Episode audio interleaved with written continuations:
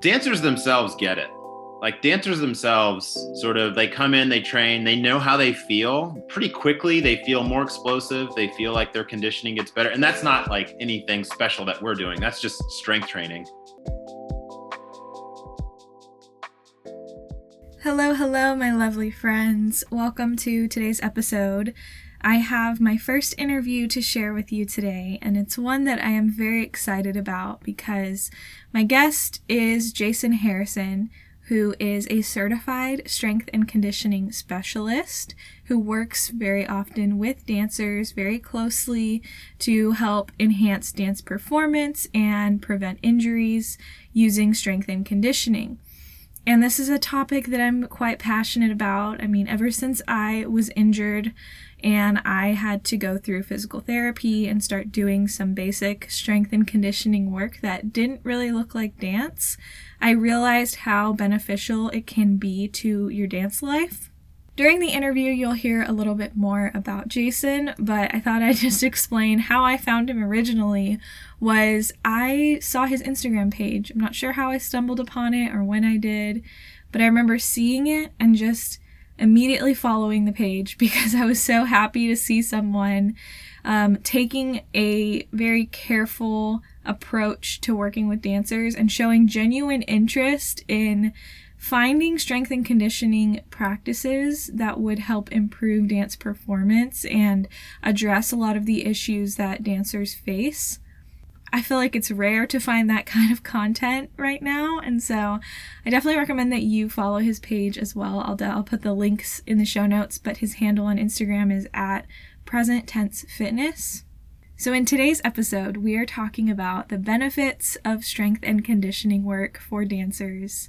We also are debunking the myth that you will become bulky from doing strength training or lifting weights. And we talk a little bit about the importance of rest and recovery and how you should go about prioritizing that throughout the week. Okay, let's get into today's episode. Thanks so much for joining me. I'm really excited to talk to you today. Just give us a little bit of your background. So, how you got into this space and how you started working with dancers. So, I started fitness is not my first profession. It's it's probably I've had a lot of different things that I've done, but I started training. I started as a personal trainer at uh, at Equinox in New York City in around 2006 and it was i was in a nine to five job that i hated and it was at the time living in new york i was um, i wanted to be a screenwriter and i thought like oh if i'm a personal trainer i have lots of time to take meetings and things like that and uh, of course there were no meetings to be taken and my screenwriting career went nowhere but that's where i started in fitness and so i sort of like came in and out of fitness over the years and then around 2012, uh, living in the DC area, and I was still sort of flailing around with what I wanted to do with myself. And my wife basically said, like, you've been doing fitness, like that's been the consistent thing. Why don't you just like steer all the way into that? And so that's when I just decided to really get serious about um, fitness as my career that I would stick with rather than using it as a means to some other end. Cut to a few years after that, 2015, 2016, we moved back to the Dayton area to be closer to my aging parents and we opened a brick and mortar studio uh, here. And I had been thinking for a while about the unmet need um, among dance populations. And I mean, even going back to Equinox, like I, I remember very distinctly, and I think I remember who the specific dancer was, but I was assigned as a personal trainer an Alvin Ailey dancer. And I thought it was crazy because I knew that I didn't know anything. Literally on a on a Friday, I was just a regular person at a nine to five job. And then on a Monday, they give you a shirt that says trainer, and then you're a trainer. And then here they're giving me this like you know, at the time I didn't know much about dance, but I knew Alvin Ailey, and I thought that was wild. And so I, I, I think that that sort of like planted a seed. Like, wait a minute, like they wouldn't just assign me a professional athlete. So why am I getting this like high level, this high level dancer? Um, anyway, so like when we we opened the studio in Dayton, we just we um, the the yoga teacher that worked with us and personal trainer Anna, She had some connections to some dancers, and we just brought a few dancers in and just asked them a bunch of questions about their work, about their schedule, about what they they felt their needs were. And we just started investigating and thinking and asking a lot of questions. And then we got you know um, some young dancers to work with us and then some professionals and it just sort of grew from there. So that's how we, we ended up sort of in this in the dance space that's super interesting and and you said something that kind of struck a chord with me because it's something i've been thinking about lately where a lot of dancers i mean i guess the dance industry as a whole they kind of there's always this question are we athletes? Are we artists? And i think a lot of dancers and people would say it's you're both. But so why do we treat dancers differently than we treat any other type of athlete in terms of like diversifying your training i interned for a little bit with the houston ballet and i kind of remember them. They showed me the whole place. They showed me their little training room and it might be different now because this was years ago so i don't want to say anything about what houston ballet is doing right now. Um, but it was just it was like treadmills pilates yep. and, and that was it. And they had some kind of like other pilates class but there was seemed to be no real focus on strength training and so mm-hmm. so tell us a little bit about why it's important for dancers to strength train outside of their regular technique classes I think it's critical because I mean the the thing that we quickly realized in working with particularly the professionals, but I think this is true of, of younger dancers as well, is the is really the limited amount of time that dancers have in their in their schedules.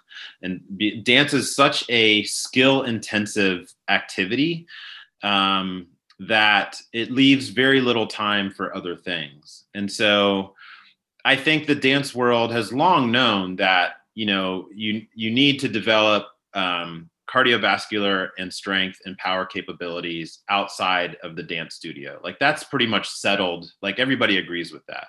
The question then is like, how do you go about that? And traditionally, in doing things like like Pilates or even gyrotonic, those have been the modalities that, that are because they sort of look like dance. And it's like well if i want to be a better dancer i should do a thing that that looks like dance. Strength and conditioning so like barbells kettlebells dumbbells are important for dancers because of the efficiency of that modality. And so you don't need a lot of whereas with something like pilates or even gyrotonic they're not those things work but you need a lot of them in order to elicit the stimulus Whereas with strength training, I don't need a lot of strength training to elicit the response that I'm looking for. And so, what that does is it efficiently addresses a need and it allows a dancer to not have to spend hours upon hours on a treadmill, on an elliptical, or doing all these things. They can get really with three hours of good, solid strengthening, strength and conditioning training, programmatic strength training that's all they need. And then they have time to cook, sleep, you know, maybe even like have a social life, um, digest complex choreography. It's strength training is important because of the efficiency of the delivery system. You know, everybody's trying to solve the same problems, but the time problem is one where I think um, strength training is is a really invaluable weapon for for dancers. Okay, and so when a dancer, I know it's definitely different for every person that comes in. But what are some common areas of weakness that you see in dancers that come in? So I would say the I wouldn't say that this is a weakness. I, I would say it's a common trait. And then I'll, I'll talk about weakness in a second. Um, but the common trait that we see is is mobility, and um, which makes sense. I mean, to, in order to dance expressively, one needs mobility that's great when one is dancing. That's great in a dance studio. It be, can become an issue that needs like a laser focus in a strength training con, uh, context.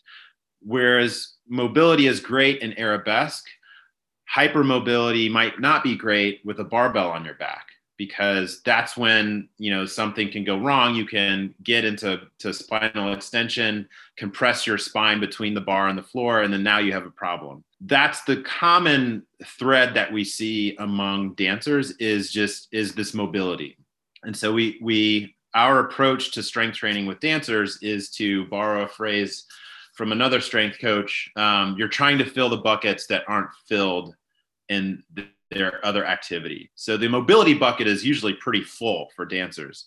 We're trying to give them more stability.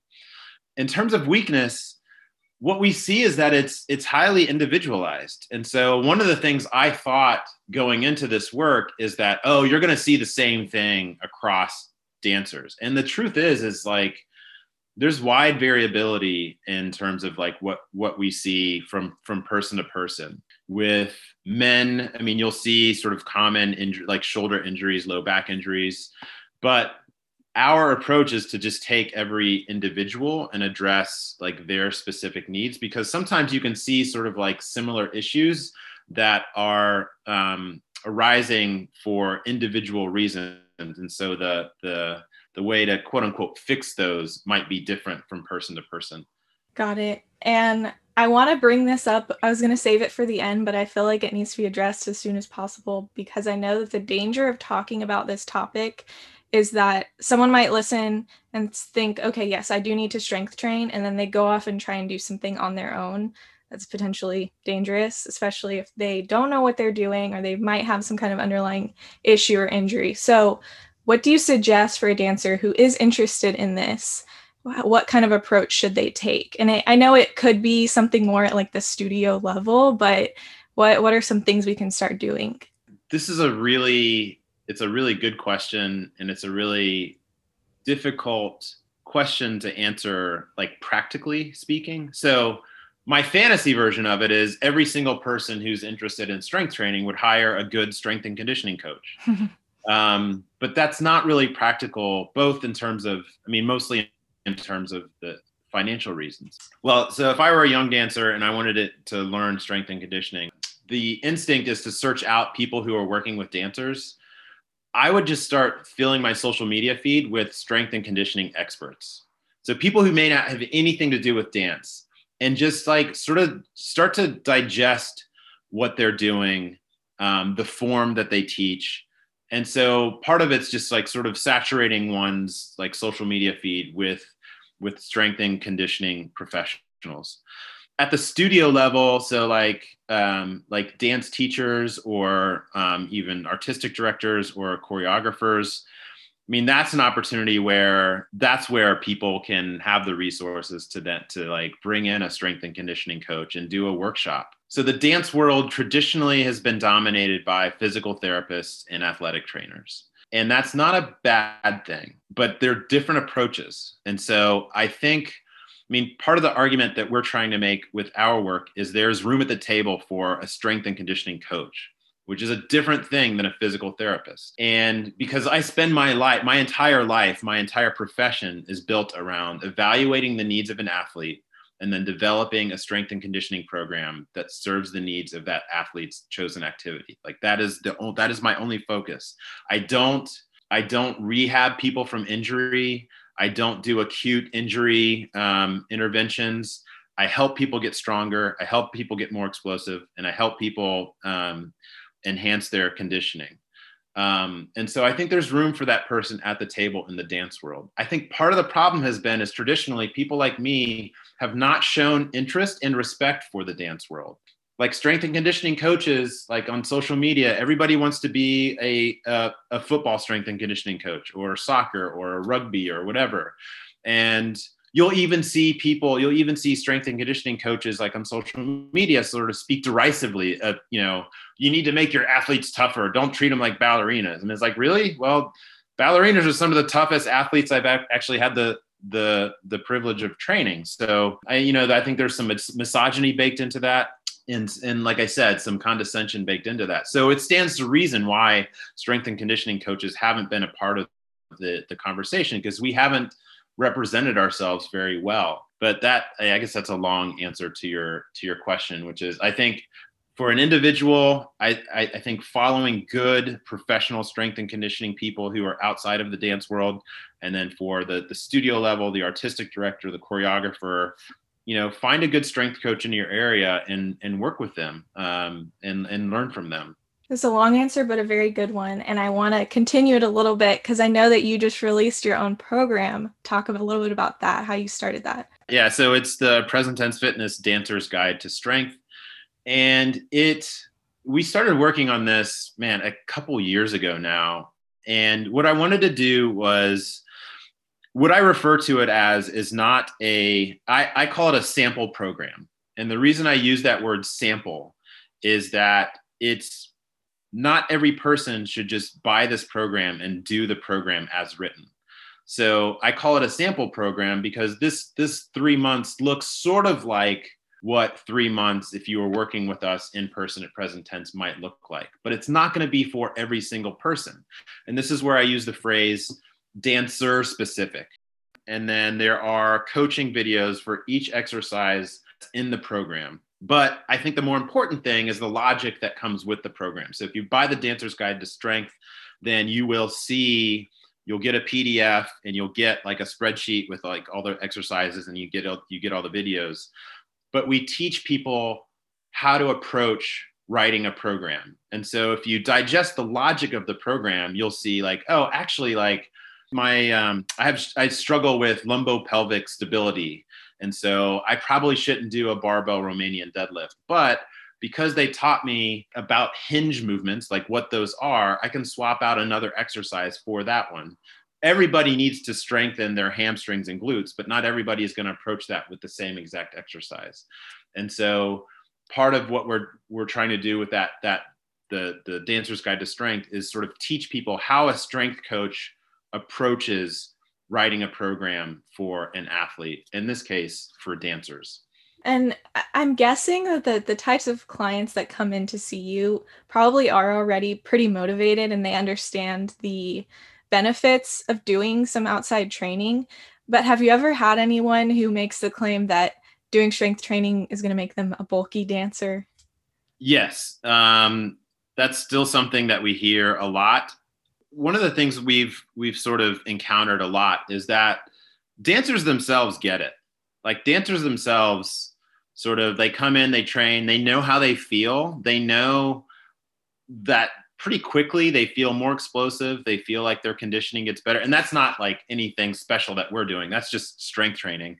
Um, it's the people that they sometimes that they work for so artistic directors or teachers at their school who still have some of these like old school like oh you're not doing like squats are you? Because that'll make you bulky like that so the dancers get it it's the people above them sometimes who don't. This claim about bulk like i this is a really difficult thing for me to talk about because i have i'm i'm of two minds here. I mean number one just the science says that you can you can lift weights and not build huge muscles. Because if that were true, every 18 year old boy who's trying to get big would be big. And when we know that that's just really hard to do. So just the science of that, like old school thinking, has been long debunked. However, it's complex because I I don't want to even accept the framework of the question from people. Does lifting make you bulky? Because part of what we're doing if we accept that is that it's bad for women to get bigger. And i don't think that's true. And i don't think it's true in a dance con like people talk about lines and they talk about tradition and all that stuff but like i really think that some of these things are just baked into a, a, a kind of um, misogyny and a lot of times an anti-black misogyny where we try to police women's bodies. And so you know, my answer to that is I reject the framework of the question, not from you, but like when other people talk about this. But also, no, it's not going to make you bulky. I totally get that. I think about that all the time because I myself, like, I've developed quite a bit of muscle since quitting, like, strictly doing ballet all the time. Mm-hmm. And I still take ballet classes in the evenings every once in a while. And I think about it, I'm like, oh, maybe I am too muscular for this or whatever. Like, look at everyone else. But then it's like, why does that matter? Eh, why do we have to be stick thin? Why is that still the aesthetic in 2021? It's it's a whole nother concept wrapped into yeah. all of this. And you felt you feel like I mean you're not dancing as often, but you feel like your technique, like nothing has fallen off. Um, as you've gotten stronger. Like no, you- and And you know, so the reason that I got really interested in this is because last year I tore my ACL and then I started going to physical therapy. And you talked about this a little bit earlier how it might be beneficial for someone to not look at dancer specific trainers and things. And so my physical therapist, I, it wasn't by choice, they had no dance background at all. They were working with athletes, basketball players, whatever. And so I actually thought it was really interesting to hear their perspective when I would they would have me do a movement and I would say like, "Oh, sorry, like I tend to do this because of dance. And they're like, well, why do you do that? Well, you need to build up this muscle instead. And, and they started showing me so many things that I, that were like the little missing gaps in my training. And I feel like if anything, I'm so much stronger now because I yeah. still do incorporate strength training. And so when I go to ballet class, like I did last night, I feel like you, there's just such a noticeable difference in how you hold yourself, like you said, your explosiveness when you jump. Because I can not go to a dance class for a couple of weeks, but still do my outside training and then come back. And I still feel like I can get back into it. And I think that's part of it is yeah. doing that outside work. Yeah, that makes a lot of sense. And I should say, I mean, I there's a lot of dance medicine people that I deeply respect. Like, so I'm I'm not I'm not. I hopefully it doesn't come across that way, but like I I think that's a really good um, example that you gave of like you're doing sort of like non-dance specific stuff but then it it manifests when you go and like take a dance class mm-hmm. and that's the work i mean that is that is what good um, strength work can do like when and this is true of any sport like if you have a uh, basketball player, their strength training doesn't look like basketball. You're giving them general tools that manifest when they do their specific thing, but the, it doesn't all look it doesn't all look the same. Um, mm-hmm. And that doesn't mean that you don't account for their specific activity. It just means that you know, for the most part, 85% of any strength training program, any strength training program, is gonna look like very similar. And I think that's shocking for a lot of people to hear it's that last 15% where like yeah okay with this you're not going to have an offensive lineman in american football do the same stuff as a tennis player but a lot of their stuff is going to look like pretty similar mm-hmm. in terms of i know you said you can get a lot out of a short period of time of training per week i guess mm-hmm. um, and then so what is the role of rest in all of this how important is that and how should dancers go about prioritizing that I spend most of my time when I'm working with dancers talking about rest um, because it's so, it runs so counter to the dance culture of run it again. Uh, okay, run it again. Like that sort of like, you know, more, just more, more, more, more. Um, working through pain, um, working through hunger, and then I find myself as a strength coach, like I end up being the person saying like, let's get you some food, let's get you some rest, let's, you know, um, wait, let's not ignore that pain. What's going on there? Um, with regard to rest specifically and its relationship to training, I talk about earning the right to work hard. And so one's strength training program can only be as difficult as one can recover from it. And so if you don't have the time to rest well, uh, eat well, hydrate well, sleep well, then you don't have time to do a really intense strength training workout. And I, I'm, we are known for just sending people home. Wait, I'm sorry, you got you got four hours of sleep. Okay, um, we'll see you next time.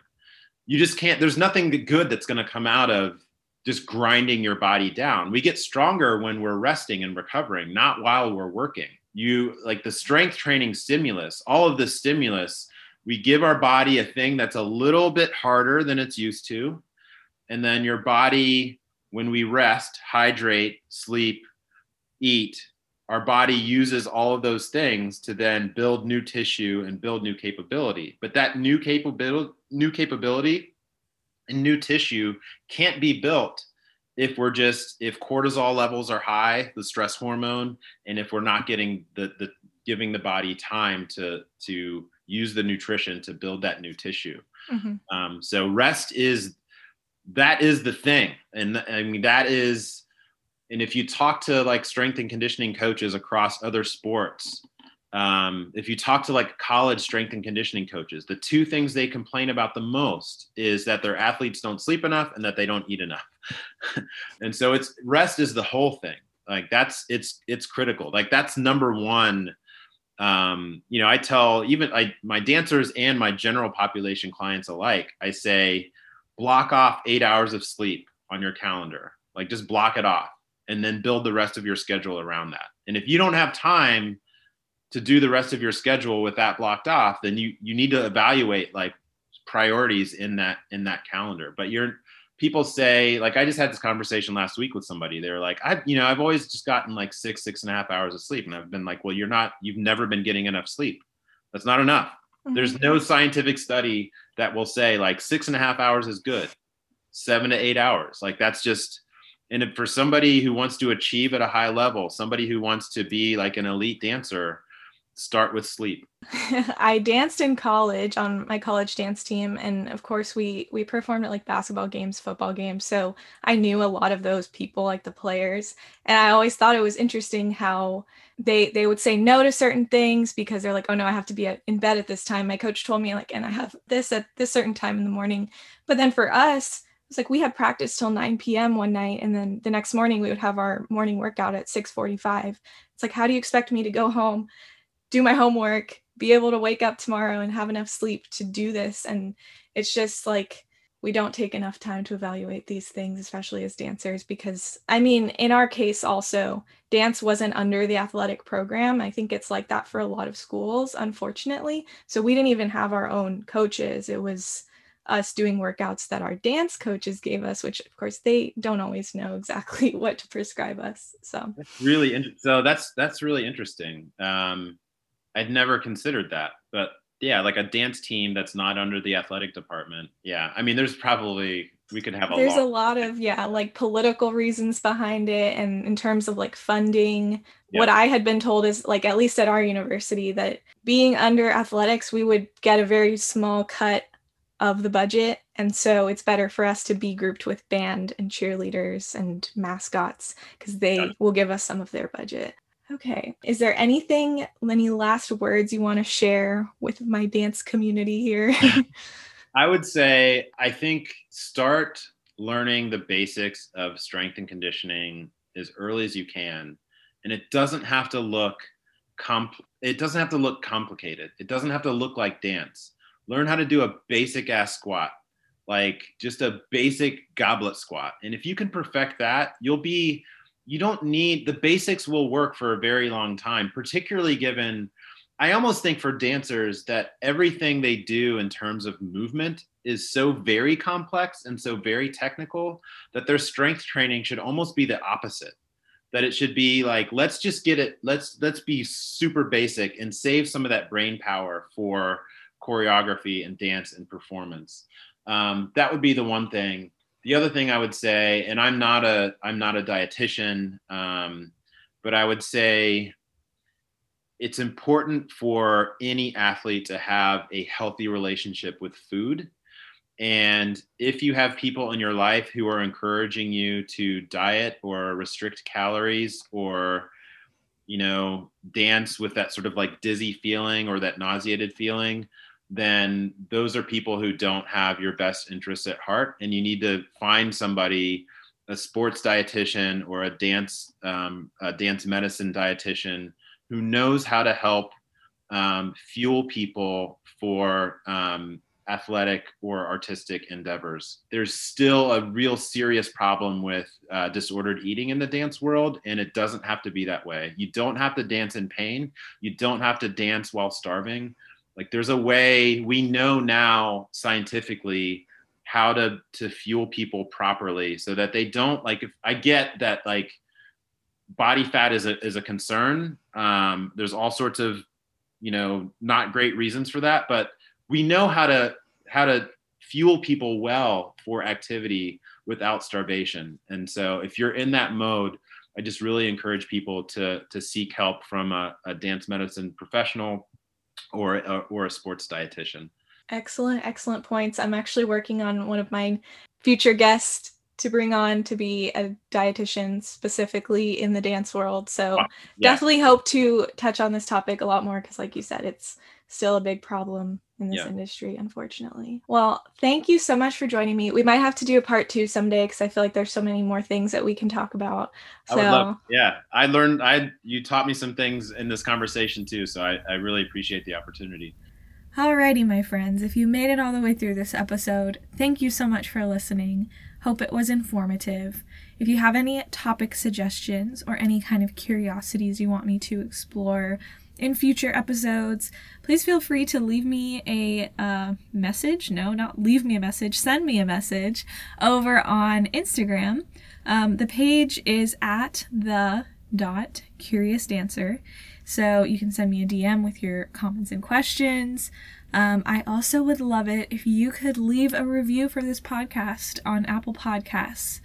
I'm not asking this because I just want to have a bunch of like high star ratings. I'm asking because the more people that leave reviews, the more likely it is that the podcast will get pushed out to more dancers. And I really think that the information I am presenting on this podcast would be beneficial to lots of people in the dance community. So I'm just trying to spread the message and I'd love it if you could help out. Once again, thank you guys so much for your support, and I hope to have you back for next week's episode. Bye!